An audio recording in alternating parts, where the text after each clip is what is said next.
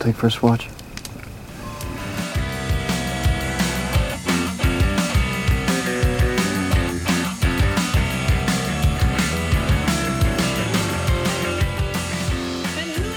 Hello, welcome to all new two part episode of the First Watch podcast. This is the second part. I'm Zach, and I'm back with Cole. Hey, Cole, how are you? I'm good. How about you? I'm doing great.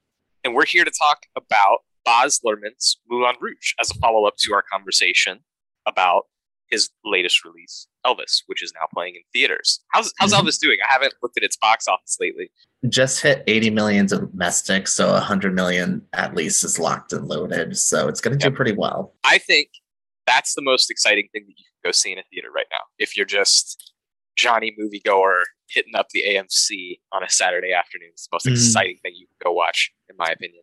Yeah, I mean, come on, it's got to be better than Minions. And does anyone actually want to see Thor, or is everyone under a contractual obligation at this point? I saw that like one of the more notorious blue checky Marvel fan pundits posted that he saw it four times. And I just why would you see Thor Love and Thunder four times? What mysteries did the first three times not unravel? yeah, we're following up Jurassic season with yeah, Minions with Thor 4. I don't know. Have you seen anything good lately? Um, I did actually. Um, I saw the new feature from A24, Marcel the Shell with Shoes On. This is a feature length adaptation of the short videos by Jenny Slate that were uploaded around 2010. And then they became extremely internet popular and even became a children's book. And now it's a feature film. Uh, it's about Marcel, who's a little shell. He's about one inch tall. He's got shoes, of course, and he's also got one little eye, and he's the most adorable little thing in the world. He lives with his grandmother, Connie, who's voiced by Isabella Rossellini, of all people, turning in a genuinely great vocal performance. They live in this house all by themselves, and they used to have an entire extended family there. Other shells, there's even like, if I remember right, there's like tampons and Cheez Its and Cheetos and pretzels like all kinds of little tiny inanimate objects all living together as a community. But all of them, except for Marcel and Connie, got swept away when the couple who were living in that house broke up and the man stormed out of the house and emptied his sock drawer into his suitcase, which is where everyone is supposed to hide during a human fight.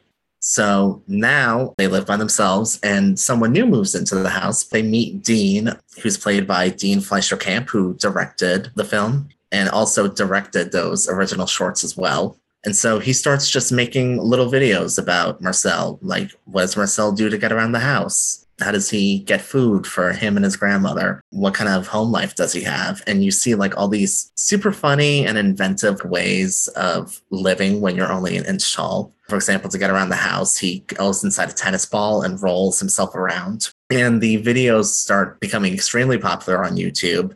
Marcel becomes an internet celebrity. And so he thinks that he could try to use this to find his long lost family. What I will say is that this is probably far and away one of the best things to come out of the so called nice core movement, if only because it's got a genuine underlayer of snark and bittersweetness to it.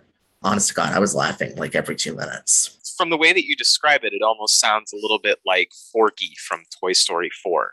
Yeah, there's definitely a little bit of that in there. I have to say, like, you coming out, not just saying, hey, this was a nice movie and I enjoyed it, but like that you strongly enjoyed it. I wouldn't say that it shocked me, but it made me think, okay, I might need to see this. Because of all the people that I know, no one is harder to move with just like pure sweetness and sentimentality than you. So I was like, all right, there's got to be something a little bit more going on here. Yeah, I mean, look, if Paddington can do absolutely nothing for me, then the fact that this did tells you something. It expands into more theaters this Friday the 15th. Yeah, that's actually the date that it's going to be dropping at Texas Theater. So I might have to get out and go see that. They're going absolutely nuts in July. Tomorrow they're doing sort of like a Texas double feature of Giant, Mhm. new 4K restoration. Next week Yeah. they're actually doing RoboCop. RoboCop's Hey. screening. RoboCop's like classic Dallas cinema. It's obviously like you know you watch the movie, it's set in Detroit, but everything's filmed in Dallas. So at least for me, Oh, I watched that one and I'm like, oh, hey, everything in here, this is Dallas. This is really cool. Probably like James, our fallen Oz comrade who is who is out with COVID today and not joining us. Whenever he watches The Matrix, he's like, "Oh yeah, this is just all Sydney. This is all just you know I know that place. I know this place." So yeah, they're showing RoboCop, which is both annual, but it's also sort of syncing up with Mad God getting its theatrical release. Mad God, which we talked about on that sort of top films of the year No Way episode that we did, and that's also playing at the Texas Theater. So a little bit of a Phil Tippett Nice. connection, of Mhm. course, doing the practical effects of RoboCop. Mad God's also, I think, now streaming on Shudder. Yes. And I just, I can't, I really want to encourage people to like watch that. Marcel, anim- I mean, the shell is obviously a stop motion animated character. Is it an animated Yes. movie? Are there human characters in it as well? Oh, it's a live action with stop motion in it. Gotcha. Okay. So Marcel, Connie, and like all the rest of the tiny little inanimate objects are all um, stop motion. Gotcha. So yeah, there's two different stop motion movies that may be playing in theaters or streaming now, streaming soon. And those types I- of projects, in my opinion, are really fucking important to support because fuck Lightyear Well, Is- everybody already said that. I mean, Minions outgrossed it in one weekend. and fuck Minions too. It's just it's all Illumination, DreamWorks, Pixar, blah blah blah blah blah. Marcel the Shell, Mad God. It's cool when there are sort of independent animated features because animation is an expensive, technically complicated art Mhm. that requires a lot of resources and the type of resources that really only big corporations can provide.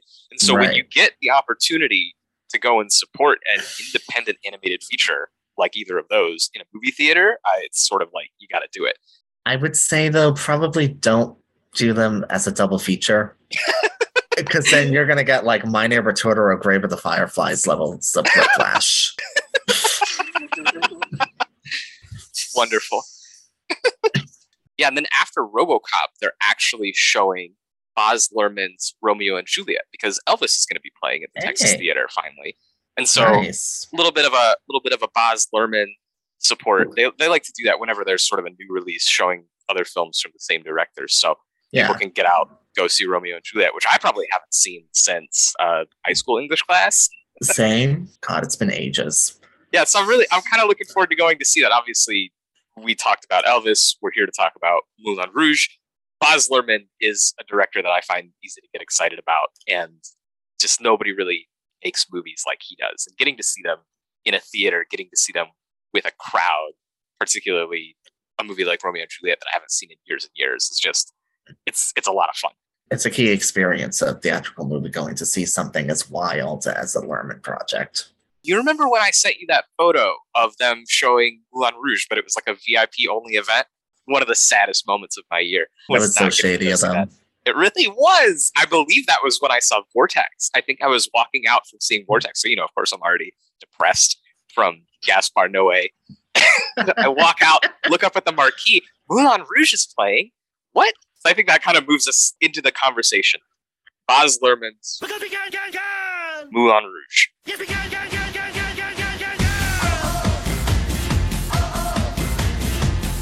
One of the biggest, most dazzling movie musicals of the 21st century.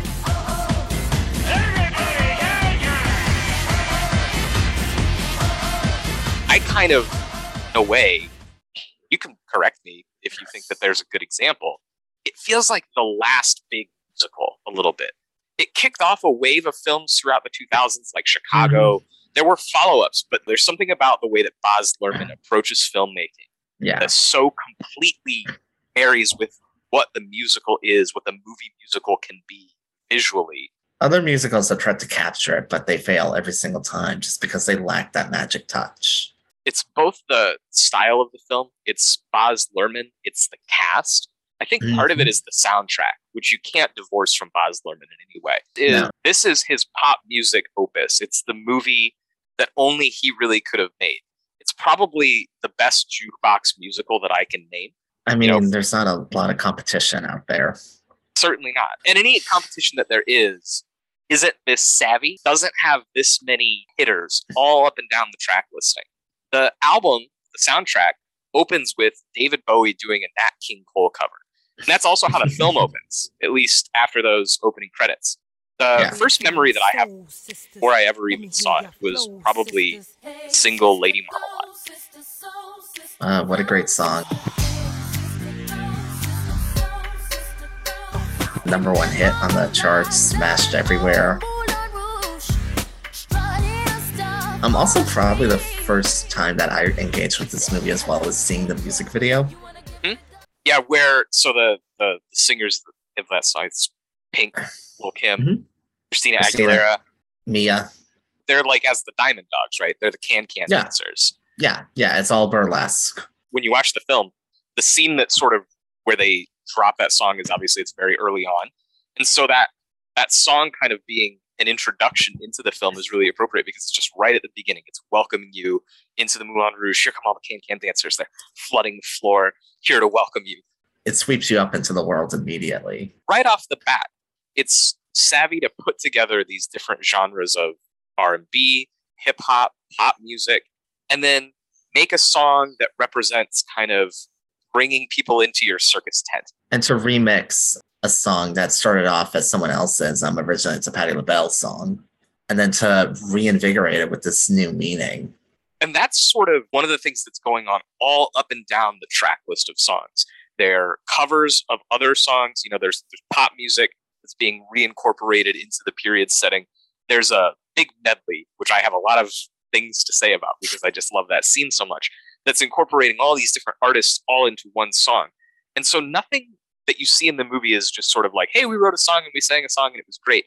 Everything is chopped and screwed, creative reapplications and reincorporations of some of the biggest pop songs in the world, while also Mhm. having these like, you know, kind of historical soul songs, just like we see all through Elvis, that there's this relationship between there's a period setting in Moulin Rouge. And we have these anachronistic songs that we may associate with the 80s, 90s, and 2000s. And all along the way, there are these points of music. And Baz is taking influences all across that timeline and then throwing them in your face in an Mhm. intricate weave where they're all connected together through the story.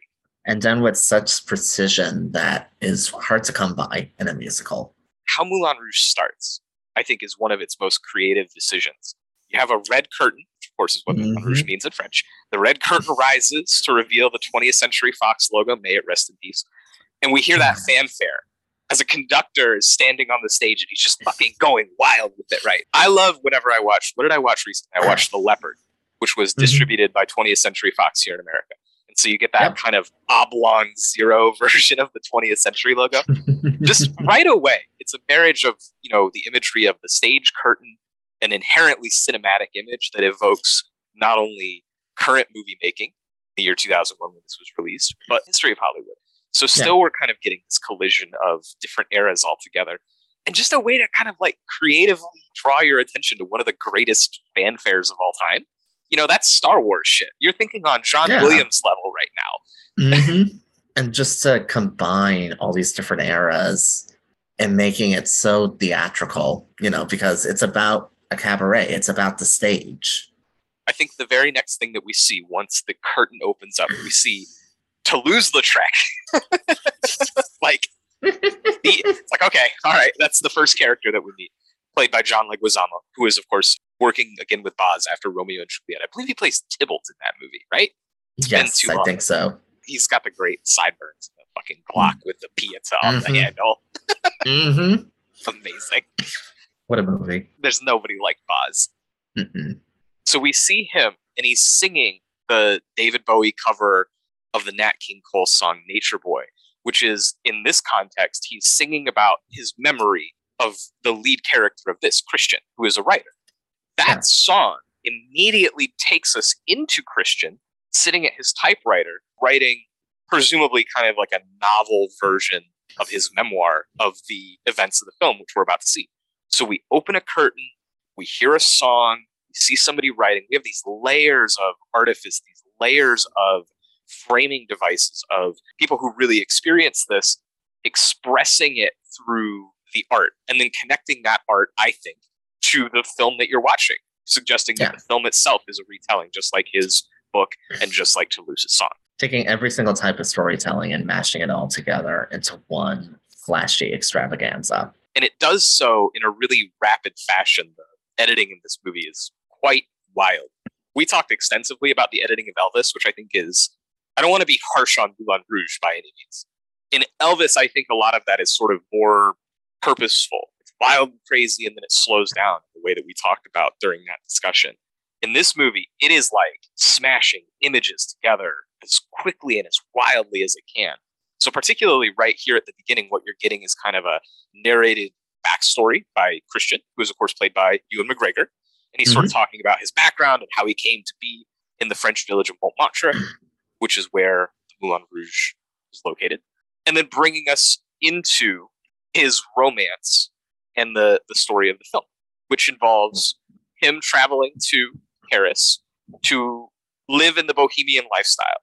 He doesn't have much aspiration beyond that, except that he is a writer and wants to be kind of immersed in this art world. And in the center of this art world is the Moulin Rouge. It's a cabaret nightclub full of dancers, prostitutes, artists, everybody that lives in the village, but also all kinds of rich motherfuckers who are looking mm-hmm. to spend money and get their kicks and have some action. What we get is, you know, I, I think collision feels like the word that best describes kind of what the first 20 minutes of Moulin Rouge is like. It's the collision of all these different art styles, it's the collision of all these different eras. And here we have kind of a unique collision where within the Moulin Rouge, you, you hear Bohemia espoused a lot because there's a group of people with whom Christian resides and works, including Toulouse, including a piano player, including a narcoleptic Argentinian actor, who are, you know, this kind of group of artists and they represent the lower classes of this neighborhood. And then, of course, we have the upper classes who are kind of coming here to spend money, drink, cavort, all these different types of things. And then, center stage, we have two very important characters Harold Zidler, played by Jim Broadbent, with mm-hmm. The most manic performance in recorded history ever. And then Nicole Kidman, who maybe gives the most alluring performance in film history as Satine. Mm-hmm. French are glad to die for love. Coming is, down from the ceiling, all decked out, diamonds are a girl's best friend. On the hand may be quite continental,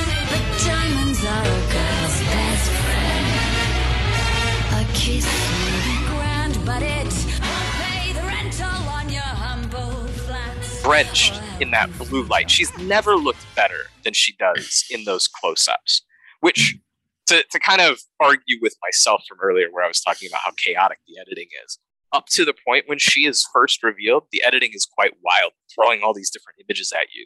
But as soon as she appears on screen, everything slows down. Every single character in the room is looking up at her and nothing else. When this movie does decide to chill out and focus you on just one image, it almost always really sticks. Yeah, the whirlwind comes to a halt. And isn't that what the feeling of falling in love with someone at first sight feels like? We see it with Satine, where she's also sick. In this very, very first set piece, we see her, the star of the show, fall off of her trapeze, as we later find out in the film. We find it out during the scene if you're paying attention to the blood on her hanky, but we later find out that she has tuberculosis. And so what we get really, really early on in this film is a conflict that surrounds performance, art, and commerce, which are all the different types of things that Baz Luhrmann is dealing with in Elvis as well. Here, yeah. I think we're sort of dealing with a more coiled depiction of these things struggling to exist within the same space. And what I mean by that is the bohemian ideals of freedom, truth, beauty, and love are espoused all over the place. And then this movie is about trying to sell tickets. It's about the exploitation of the character of Satine. How can the play that they eventually put on be a representation of bohemian ideals if it is essentially Duke's production? It's that struggle to exist, trying to have your cake and eat it too. In the very beginning, Christian explains that he leaves London behind because he wants to go and experience this art world. And I think one of the tragedies of this movie, and there are several, is that he gets there and finds that it's, you know, a conniving capitalistic world just like any other. Yeah. Probably just as bad as London, if not worse. And the nature of his character is that he is so vulnerable and that he feels every emotion that he has at max volume. And so he goes into this world with his guard completely down, ready to be, you know, fully immersed into this world, fully part of it, and then encounters something that is, I think there's kind of two ways to look at Moulin Rouge, depending on how you end up feeling about Harold Zidler. So you watch Elvis, you're looking at Colonel Parker, you're like, that dude, rot. Hmm. no good, bad. When you when you think about. Zidler, is that how you feel about Zidler as well? Or somewhere more complicated? Somewhere in the middle, honestly, because when you get down to it, he's honestly just as rotten, you know, forcing people to work through sickness until they die. But then there are moments where you can tell he starts to feel regret and tries to atone for himself at the end, but he's still the blood sucking manager at the end of the day. I think one of the things that is really strong about his characterization is that he has a genuine passion for art. He has an appreciation for art. Um, the colonel is just thinking about the bottom line. And Zidler's also thinking about the bottom line. I think that Zidler is kind of a guy that realizes that he has to live in both worlds. And we see that when during this first set piece, after Satine comes down from the ceiling and we're first introduced to the Duke, played by Richard Roxburgh, who Zidler is trying to set the Duke up with Satine so that Mhm. the Duke will be incentivized to fund the play that they want to put on and, and maybe even be kind of a benefactor for the Moulin Rouge. Simultaneously, Toulouse and the boys are trying to set up Christian with Satine so that he can read her poetry in hopes to get hired on as the new writer of the same play Zidler's trying to get the Duke to fund. Spectacular, spectacular. And so there's What a a little name. bit of there's a little bit of mistaken identity where Christian ends up with Satine. Mhm. But what Zidler is doing there in the middle of that mistaken identity set piece is he's trying to be the account man for the Duke. He's trying to win him over, wine and dine him. Hey, I got my best girl, smoldering temptress. And then he's also talking to Satine. He's also trying to eventually work with Toulouse and with Christian because he's sort of trying to make it all work out. I think Yeah. what's interesting is that he- I feel like he's a well intentioned character. I don't feel like he's defined by his greed. I think that he's defined by trying to maintain a status quo that is destructive to the people that he claims to love, specifically Satine. He tries to keep the machine running, even though he doesn't notice that the machine is eating people alive. I think that Baz certainly looks at Zidler and probably has a degree of empathy and understanding for that type of person. Isn't Zidler basically a movie director? where the Duke steps in and becomes the producer. So after Toulouse causes the mix up, Christian and Satine meet in the Big Elephant. Nicole Kidman goes through like four outfits in about 30 seconds here. It's she's in her quick change, quick change, quick change, boom, boom, boom. Because she's in her, you know, sparkling diamonds outfit. She's in the red dress. She's in the black negligee. And we get baby faced Ewan McGregor. That interaction is like genuinely probably the best comedic acting of Nicole Kidman's career, where Christian's trying to like hold it together. She is certain that he is A, the Duke, B, there to fuck her. So she's rolling around on the bed, smiling, like acting all suggestive, and he's like standing there like a deer in headlights, just no idea what to do, poor boy. And so he starts kind of vaguely trying to like riff poetry, which eventually evolves into him doing kind of like the spoken word version of your song. And she's like getting aroused by that too. He's The- like, oh, that's your kink? Okay. The moment where he starts belting Elton John's Your Song is a really powerful moment. It's another example of when the camera and the edit slow way down. They just let you focus on first Christian Satine's reaction to him. It's extremely romantic. And I think one of the things that I take away from it every time that I see it is when Christian is just trying to talk, it doesn't go anywhere. She misunderstands him. She doesn't feel the connection. Yeah. It's only when he sings at that top register that he can find himself. And He is an artist and he can only speak through his art.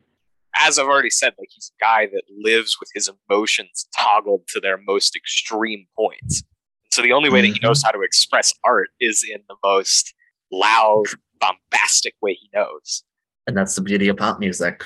From here, that's where the Duke, the, the Mhm. Duke is unequivocally the villain of this piece. Uh, the Duke 100%. him and his manservant who sneaks around in the corners. And I love the performance of the manservant character because every time Duke suggests that he should hurt someone, he looks or, like aroused. Oh my god, I might get to kill that guy. This Jeff rules. gets him horny. The perfect characterization of this character is that he leans and he kisses Satine's hands and he's like, "The pleasure I fear shall be Uh-huh. mine." It's like a lizard. It's like a lizard, like a slimy little gecko. Ugh. he immediately basically announces his intention to be a extremely possessive of her and like b never try to make her happy i'm just here for me you are incidental to the exchange you are Yeah. goods that i'm trading for and what basically ends up happening is that well first christian is revealed and this is this is kind of like the, the, the key centerpiece where each character is really revealed the Duke first reveals that he's kind of the antagonist of the piece. Zidler mm-hmm. comes in immediately, comes up with all these different lies to establish the status quo. Oh, we're doing a rehearsal. Oh, here comes Toulouse. Here comes the piano player. Christian's the writer. Blah blah blah blah blah. And that's him being the director, right? He's putting all these different elements together in this act of deceit. What they end up pitching the Duke is a version of Spectacular Spectacular that is a self reflexive, meta retelling of the affair between Satine and Christian that has not yet happened. Mhm. Because the story of Spectacular Spectacular is that there is a courtesan who is being courted by an evil Maharaja, clearly synecdoche for both Satine and the Duke. And there is a penniless sitar player. He literally almost says writer. He's Yeah. literally is like a penniless ri- sitar player. so they tell the Duke a version of the deceit that they are running behind his back as theater. And so the pitch that they're doing, Spectacular Spectacular, is actually set to the tune of what you might recognize as the Can Can song.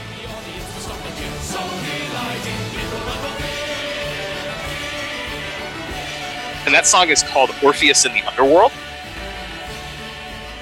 Uh, which I think is actually like a really neat little meta textual thing.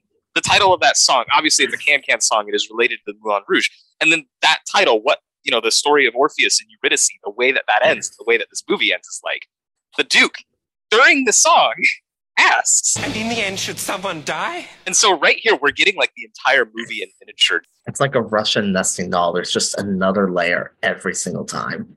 and all those layers are propped up by Satine's performance, Christian's writing, and his clear passion for this woman. During the entire spectacular, spectacular set piece, whenever Christian adds a plot development about the sitar player and the courtesan getting together, he's fucking dead eye fixed on Satine. If you're paying Right. one ounce of attention to him, you're like, he's trying to fuck my girl, man. Like- Somehow it takes the Duke a while to catch on. Like, seriously? one of my favorite scenes in the movie happens a little later on. Satine, Christian, and the Duke are going on a picnic. The way the scene is blocked is that Christian and Satine are basically like locked arm in arm, and the Duke's Yeah. like, "Oh, look, a frog!" and he like runs off to the side. no one ever accused him of being smart. No, uh, I want to shout Richard Roxburgh for being in another important and very tangentially related movie of the 2000s, John Woo's Mission Impossible 2, where ah. he plays the the kind of second villain Good at playing slime balls. That's right. One with Nicole, one with Tom. so from this set piece, we really kick into the plot of the film.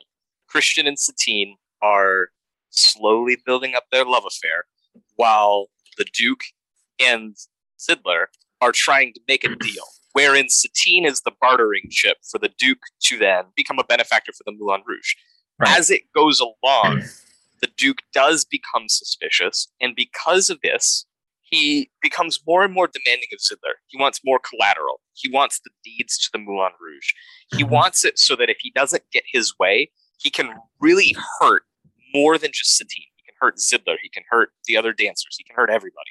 He's trying to get as much control over everything as he can while all these different things are going on in the background that he doesn't know about. And all the Right. while, of course, they're making a play about the affair that they're having, which just Again, no one ever accused the, the Duke of being smart. No one ever accused Christian of being smart. uh, love is blind. From there, once they've successfully pitched the Duke spectacular, spectacular, and he agrees to fund the show, Christian goes off, everybody goes their separate ways, and we get a, a sort of balcony meeting from the elephant to Christian's bohemian hovel. And he climbs up to the side of the elephant, and they engage in what is one of the film's great centerpieces. I just want to take a second to talk about how you go from that opening introduction where Jim Broadbent is doing fucking backhand springs to Fatboy Slim, Fops are marching in to Smells Like Teen Spirit, to Diamonds Are a Girl's Best Friend. Boom, boom, boom. Then we're up in the elephant. Ewan starts crooning your song, which evolves into Spectacular, Spectacular, which evolves into the Elephant Love Medley. It's not just that this movie has great musical set pieces, it is that they are great, lavish, five course meal set pieces, and they come one right after the other, right after the other, to where they're integrated. Your song Mhm. is a key part of the Elephant Love Medley, for instance. And so what Yeah. that does is it makes this whole sequence of scenes feel like one big expression where we go from Satine thinking that she's courting the Duke to feeling very attracted to this person who is not the Duke to the beginning of the Elephant Love Medley where she is using her side of the medley to express kind of a cynicism. I need to Yeah. survive. I'm out here on my own. Love is for fools. Whereas he's over Yeah. here like, love lifts us up where we belong. Yeah, she's like, get that ice. I'll snow dice. Throughout this entire set piece, we see her go from Diamonds Are a Girl's Best Friend to And I Will Always Love You by Whitney Houston by the end of the set piece. Like, Right. what a character arc all through music. And one song, and just one song. the medley itself is just, I mean, insanely impressive. I don't think that I could name every artist off of it by memory. Obviously, we've got Uh. Elton John. There's David Bowie. You've got Heroes. You've got Whitney Houston. I know Paul McCartney. The Paul McCartney lyrics deliver one of my favorite parts of the medley. It's where Nicole Kidman goes, Some people want to fill the world with silly love song. It really, it's such a sweet moment. It's really kind of the bit where she starts to pivot away from being cold and rebuffing his advances to like, she sort of whispers that line and she Yeah. knows right there. It's like she knows better, but she knows she wants to do it anyway. So great. And then in, in addition to everyone we've already listed, they managed to sneak in Kiss, Phil Collins, U2, Thelma Houston. So just every single person you can imagine possible who's had like a hit song about love in the past like 40 years of radio prior to this in 2001 all smashed into one like six minute explosion. Where you take two characters from a position of one is attracted to the other in an unrequited way. Not quite unrequited. I think she likes him. But it, it really takes you through this arc all the way through these songs, which are all mashed together.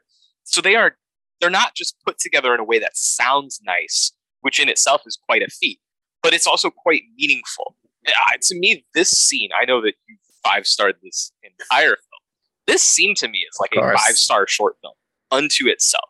Like if this was all that existed of Moulin Rouge, it would be one of the Mhm. best films of the 2000s, without doubt, just because of that scene. Yeah, it's already in my personal top 10 for that decade. Every time I look at that list, I'm like, can I put it a little higher? Can I push it up a little higher? that scene, the way that it ends, you basically go from David Bowie Heroes into Whitney Houston's And I Will Always Love You as the sort of wrought iron of the elephant begins to like explode into these strands of light. There's this great firework bit where the fireworks are in the shape of the heart. The camera starts arcing around the two characters as like everything dissolves into magic. And then it closes back to Elton John, your song. And it's just Yeah. oh, it's such a powerful sequence. And if that sequence is a masterpiece in joy and love and happiness, there's a scene much later on in the film that's it's equal in tragedy and hate and violence. Of course, I'm talking about the Tango Roxanne by the police.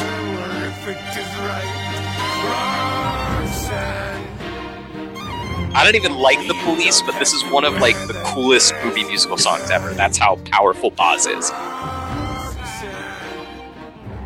In that scene, um, Satine is forcibly taken by the Duke, and it's interpreted through this tango with one of the other dancers in the club. And you get the darkest moment in the film, I would say.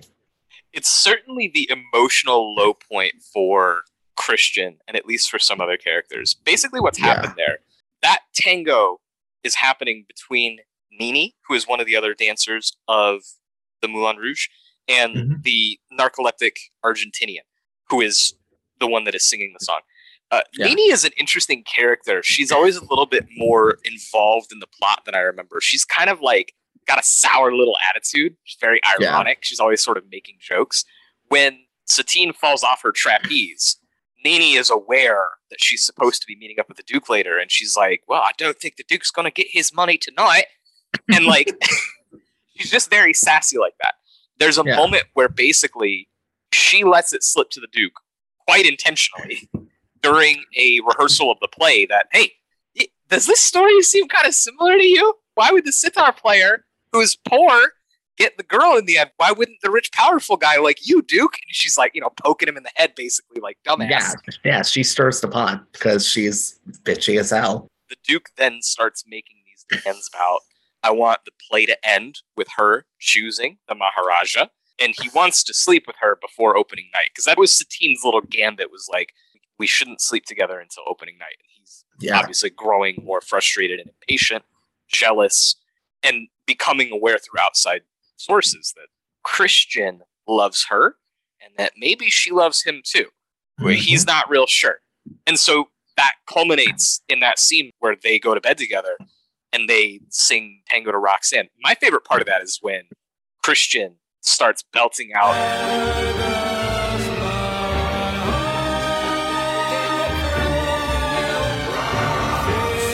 walking on and just absolutely anguished by everything that's going on. His walk eventually leads him outside to where he actually sees her out on the balcony. And she sings a song to him, which is part of Spectacular Spectacular. It's a secret song between the two lovers where she basically lets him know, like, hey, whatever's happening here, I still love you. And so there's Mhm. this, you go right from that sort of pained musical set piece into a moment of hope where then she defies the Duke, thus kind of setting the conflict further into motion.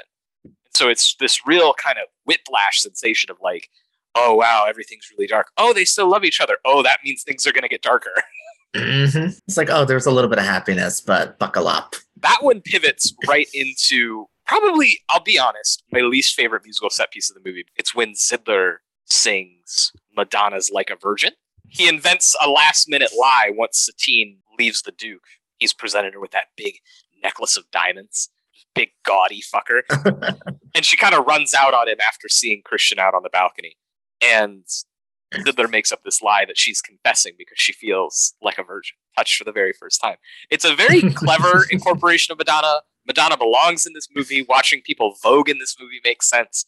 I Yeah. just don't really like of all the great shit Broadbent gets up to in this. I don't really think he sells it. With that said, the second half of the set piece, when Roxburgh as the Duke starts singing, at mm-hmm. that point it becomes pretty damn funny. yeah, There's a particular part where Zidler is kind of wrapped up in a veil, and Roxburgh then's got his cloak going. He's looking like Nosferatu going after Isabelle Adjani, just like the ridiculousness of that moment sells the musical number for me. there's a lot of tonal shifts in this movie. I think that the way that it sort of puts tragedy side by side with romance is something that it's classic.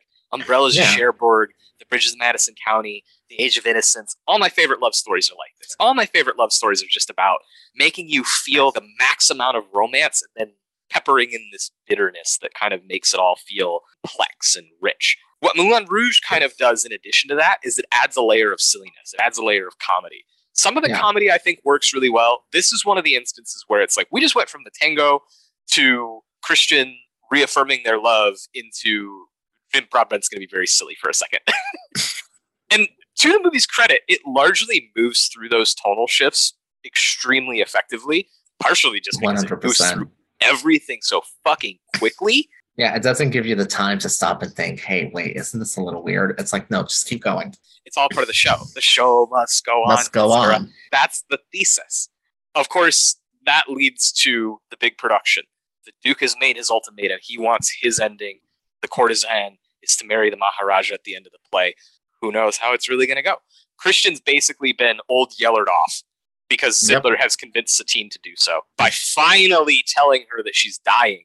By the by, 20 minutes left to go. Like, hey, you're dying. You should just do the show and tell Chris- Christian to get out of here. or The Duke's going to kill him. Did neither one of them notice her constantly coughing into her hanky all the time, or like what? that final set piece, which is spectacular, spectacular, has a lot of great moments. I think one of the things that this movie underplays for how big and maximalist it is, I wish we saw more of it. You start, and it's basically Yeah. you're watching the opening scene of Moulin Rouge again. You're watching Nicole Kidman as Satine, as the courtesan singing.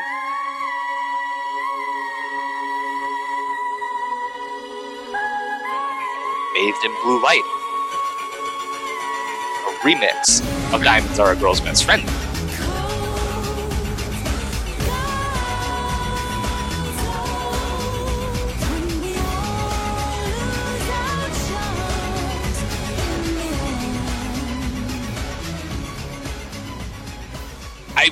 Really think that there was room to like fit in more of that performance. Let me see the Argentinian playing this character because there's so much fun meta layer stuff that you could have done there that I think kind of gets left on the table in favor of Christian's kind of last ditch effort to figure out if Satine loves him. I think it could have been there, but I think it would also run the danger of making the movie too overstuffed because it's already on a knife's edge as is, you know, walking across that tightrope of being too meta. That's true. So I think focusing just on, I mean, having the number and then focusing more primarily on Christian, trying to figure out does she really love me and can we get that happy ending from this musical back? that's one of the most powerful bits of acting by Ewan in this entire film is when he confronts Satine. And he what ends up happening is basically he's confronting her backstage and saying, like, if you never loved me, let me pay you for the time we spent together. Of course, she's told him to get away because she loves him. She wants to protect him.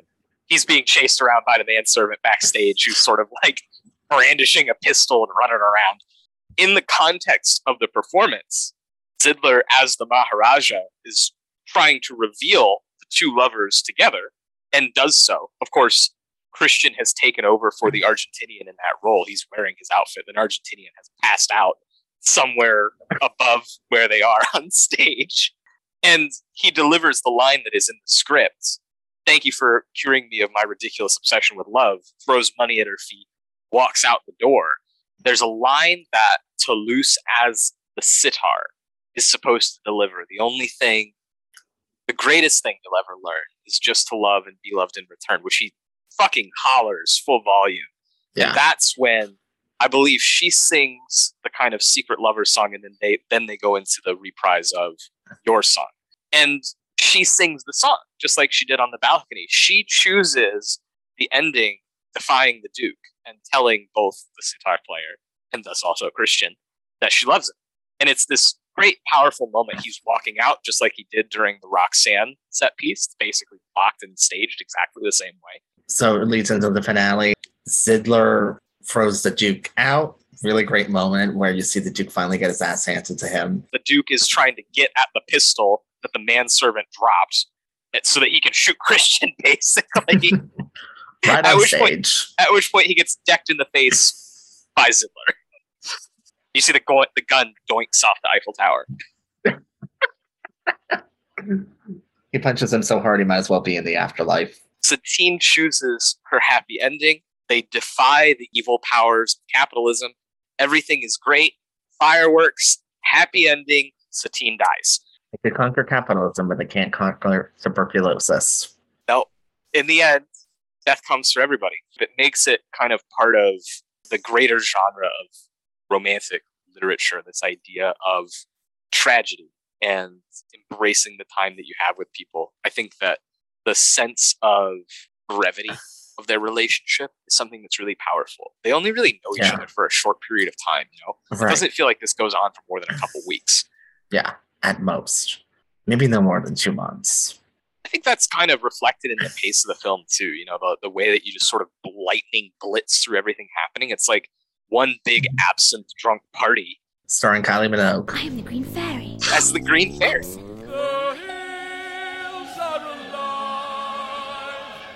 With the sound of music. and so you're you're just kind of thrown into this chaotic whirlwind of emotions, performance, lies, feelings of jealousy that, that kind of skitters and ends in this dual note of like pure love, pure tragedy. And I think that's the reason why it continues to resonate even 20 years later. I think if you look at like all the best love stories, not just in cinema, but like across art in general, it's almost never a happy ending. I think this does a really good job of getting both sides of that, letting you feel both sides of it, letting you understand, Yeah. you know, here's the tragic part, but here's the good part.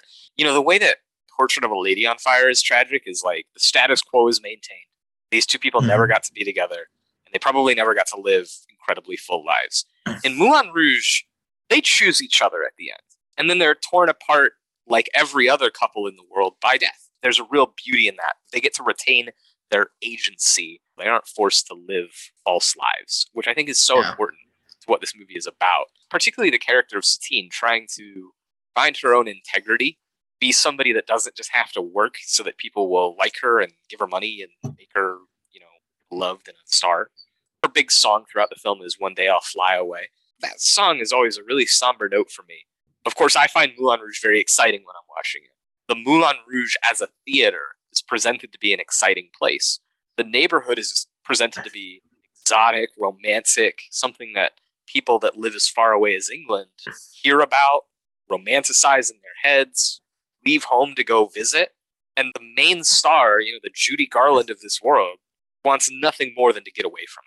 Which really just adds to the undercurrent of tragedy running through the whole thing because even if the most popular star is unsatisfied then what's the hope for everybody else To be as cynical as the character of Nini, right? Or to just Yeah. live destitute like Toulouse and those characters. Like that's basically that's what you've got. To Yeah. maintain your integrity, you you kind of become sort of sour and bitter and jaded. Or you retain that sense of, of romance and integrity by kind of being distanced from the machine or as distanced as you can be from it, which right the, the movie shows to be very complicated. We look at Elvis. I hope I'm not spoiling Elvis on the non Elvis episode. I hope everybody knows what happened. spoiler alert Elvis. elvis, dies There's like that movie, Elvis succumbs to the machine. He doesn't get to make the choice for himself, and so it is just pure tragedy. Whereas this, which has the same element, you know, this this movie when I watched it this time, as you know, Yeah. specifically as our listeners may not know, I watched the Powell and Pressburger film The Red Shoes for the first time this year. Impossible to miss the parallels.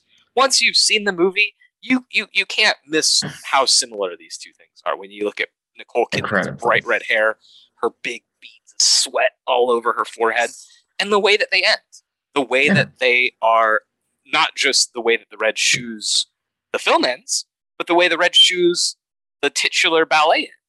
What that is about is about you know wearing these shoes and the cost of ambition and performing so hard you die for art. hmm the words victoria of page will not dance the dance of the red shoes tonight or any other night Divine holding a pistol pointed at the audience. Who wants to die for art? and that's that's Baz. I think every movie he's made has this kind of element of tragedy to it. He is always looking to give you. I think you can almost compare it to Scorsese in a way. I think during our Elvis conversation, I Yeah. even did compare it to The Wolf of Wall Street, where Mhm. he wants to give you something big and explosive and dazzling. And a lot of times, what's important is the undercurrent of sadness, misery, a lack of fulfillment that we see in the parties of the Great Gatsby, that we, of course, see in the tragedy of Romeo and Juliet, the tragedy of Moulin Rouge, tragedy Yeah. of Elvis. And everything might be shiny and glitzy and super fun, but the system is rotted from the inside out, and it's just barely being hidden by that facade. and juxtaposed with that it's like every performance is just to get something that you want out of another person but behind that performance there are real people and real emotions real connections that they make to one another so that everything that satine does isn't just lip service and lies she goes from courting the duke to loving somebody entirely different Yeah. What starts off as transactional complicates when actual human emotion gets caught up in it, and that, in a nutshell, is the tragedy of this. And I think that's a really good way to ruminate on artistic expression from any era of a film in 2001. Mm-hmm. All these meta elements of expression aren't just there for fun because he's a creator. They're there because they're expressing what it was like for him to make Romeo and Juliet, I assume, Right. on some level. Yeah. They're talking about what the entertainment business is really like. And I think taking a look at performance, transactions, and contrasting them with real passion is something that is timeless and also exists really well within its era. And I'm just by its era, I mean from like 2001 to now. I think Yeah. it's something that's going to age really well, but it's going to age as something that was a really sharp reflection of our times. If you get down to it, it's just as scathing as something like Mulholland Drive. the film that I thought of when I was rewatching it is another one that I watched recently for the first time, which is uh, Hou Hsiao-hsien's Flowers of Shanghai. Flowers of Shanghai is a movie that is entirely set within Shanghai pleasure dens. Basically, there are these prostitutes who men pay to court. They don't even really have sex. They they just have ongoing romantic trysts, like relationships with each other. And it's all kind of about that tension between what is real love, what is the love that you pay for, and how can you define all those types of things and how Yeah. complicated that is. And I think this is that, but like a pop song version of it that Yeah. Cranks all the emotions really high and just plays it really fast and really catchy. And to tie everything together with the meta element, the story now exists in a new form. It's a show on Broadway that's touring across the country. It's actually playing here in Los Angeles right now at the Pantages. I need to see that somehow. But again, updating the story for a new version. They bring in songs from the 2000s and the 2010s. So now you've got Pink, Lady Gaga, Rihanna, Beyonce, all feeding into the story in a new form. Yeah, that's awesome. Um, okay, here's a question for you: Mhm. Is this the best Nicole Kidman? Ooh, uh, I would say the best Nicole Kidman comedic performance overall would have to take a look back at some of her more dramatic stuff, specifically because I have a real attachment to the first season of Big Little Lies. I would definitely agree best comedic performance. I might I might say it's her best star performance if I can make that kind of a distinction Best leading role versus like supporting role. where she's just a marquee name. She's just a movie star's movie star in this movie. No movie has ever capitalized off of that presence that she has better than this.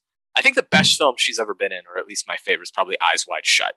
She's a pretty minor part.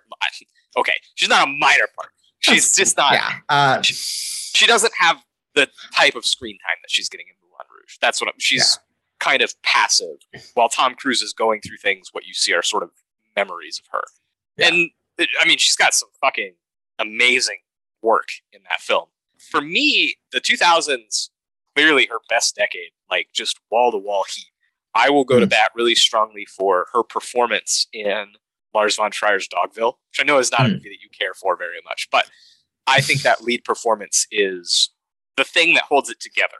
We'll say that. yeah, yeah, she's great in it. I would also point out, even though maybe a little overhyped, her performance in The Hours, which got her her Oscar, Mhm.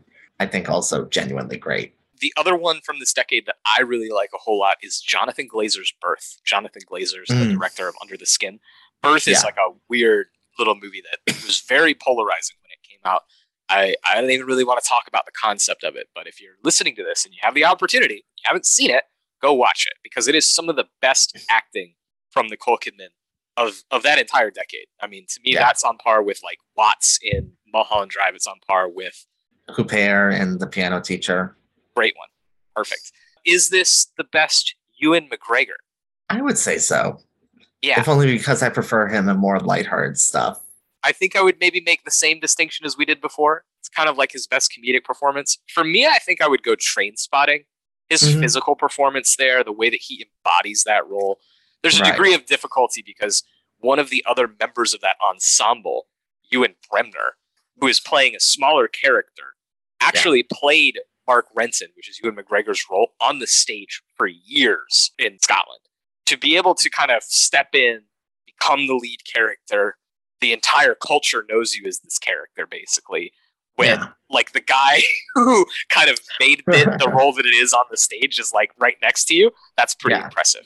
It This is kind of like this big ascendant period for Ewan McGregor. Like he just did, he's coming off of Star Wars, where he plays Obi Wan Kenobi in The Phantom Menace.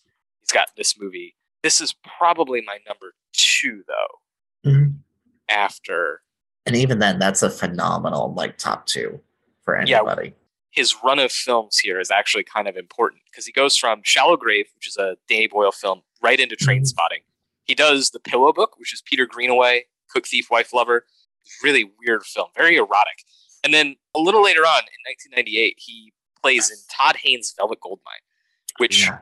I think is like a critical piece in him getting the part here. I think his role in that film is kind of critical to all the stuff that he's putting into Christian. He's kind of playing uh, an Iggy Yeah. Pop analog there, who has like a gay romantic relationship with that movie's version of like David Bowie, and also Mhm. that movie's Christian Bale, who's playing a gay twin. Todd Haynes, we love you. God bless. Did you? This is completely off topic. Did you see that they're restoring the Todd Haynes Barbie Karen Yes. Carpenter movie? Yes. That's the greatest news of all time. I can't wait to see it in 4K. Oh my god. Speaking of uh, stop motion animation, everyone should watch that. Yes. Would you call this the best movie musical of the 21st century? okay. So what are what would we put up against it? I know that West Side Story is probably the most renowned and strongest recent contender in my opinion. Yeah. I think that even though it's not really a movie, we would have to compare it with Hamilton just for how big that got and the fact that there is Yeah. kind of a movie version of it that you can watch. Yeah. And I would say I like this more than either of those for sure. Yeah. And then I'm not sure if these people still exist, but I'm sure there's people who will still go up to bat for La La Land. Yeah, not for me. I love Whiplash a lot. That's my Damien Chazelle film of choice. Yeah. I guess La La Land would be mine, although based on what I've heard about Babylon, I think that one's probably going to end up being mine. But I will say that like musicals in the 21st century have had it rough, especially in the last two years. There's just been a real glut of shit. Things like Tom Hooper making Les Mis and Cats or Bohemian Rhapsody, even like Rocket Man, which I think is kind of an improvement in the musical biopic genre, is like okay, it's fine, it's decent. This movie's version of your song is better than any Elton John thing in the Elton John movie that Elton John produced. Yeah, that's right. there's a couple music movies like that are just like a star is born that i like quite a lot but i wouldn't call that a musical that's the thing is like, Right. inside Llewyn davis that's a music movie and i love it but it's not a musical Those are dramas about musicians. hail caesar has a dance number in it with channing tatum It's called yeah just fucking elite stuff roger deakins shooting that set piece that's obviously not a full musical but that's a great musical scene yeah i i think it's pretty clearly moulin rouge. Could we get the Coen brothers to direct the musical? Because I have a feeling they would knock it out of the park. we have to get them back together first. They're like doing separate things. Ethan Coen is making a movie with the most ridiculous title of all time right now. And then Joel's out here adapting Shakespeare. The Ethan Coen film is a Russ Meyer inspired action sex comedy. Perfect. I'm sold. We look forward to watching it soon. Any other thoughts on Moulin Rouge? I guess the main takeaway I would want people to have from this film is to experience life to the fullest, give into your emotions, feel the art at every single level of your spirit and your soul. And that will help you connect with this movie and other Maximus movies like it in a way that you might not have been able to feel before. I think how I put it during our Elvis conversation was that just a little bit of generosity goes a long way with Baz Mhm. Luhrmann. If you show up with a bit of an open mind and say, hey, it's okay that this movie kind of wings the tone around from comedy to tragedy from one moment to the next.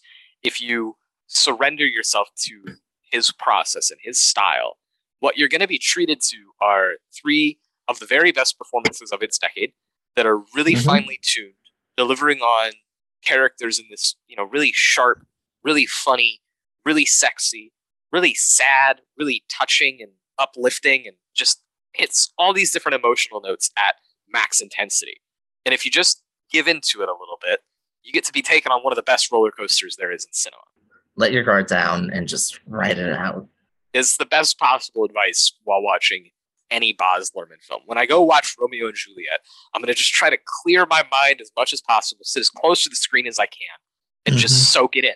Just let it go, because it's the only way to. It's the only way to really get what you're supposed to get out of a Baz Luhrmann film is to experience it. That's I Yeah. feel like I said it eight times during the Elvis conversation. Is just like you can't try to write down what a Baz Luhrmann movie's about. You can only experience it. That's the power of his work.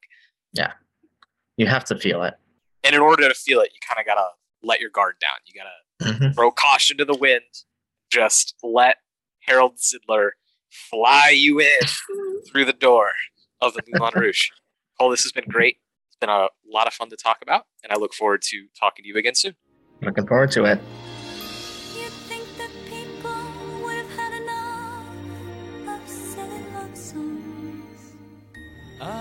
Look around me and I see it isn't so. no. Some people want to fill the world with silly love songs. Well, what's wrong with that?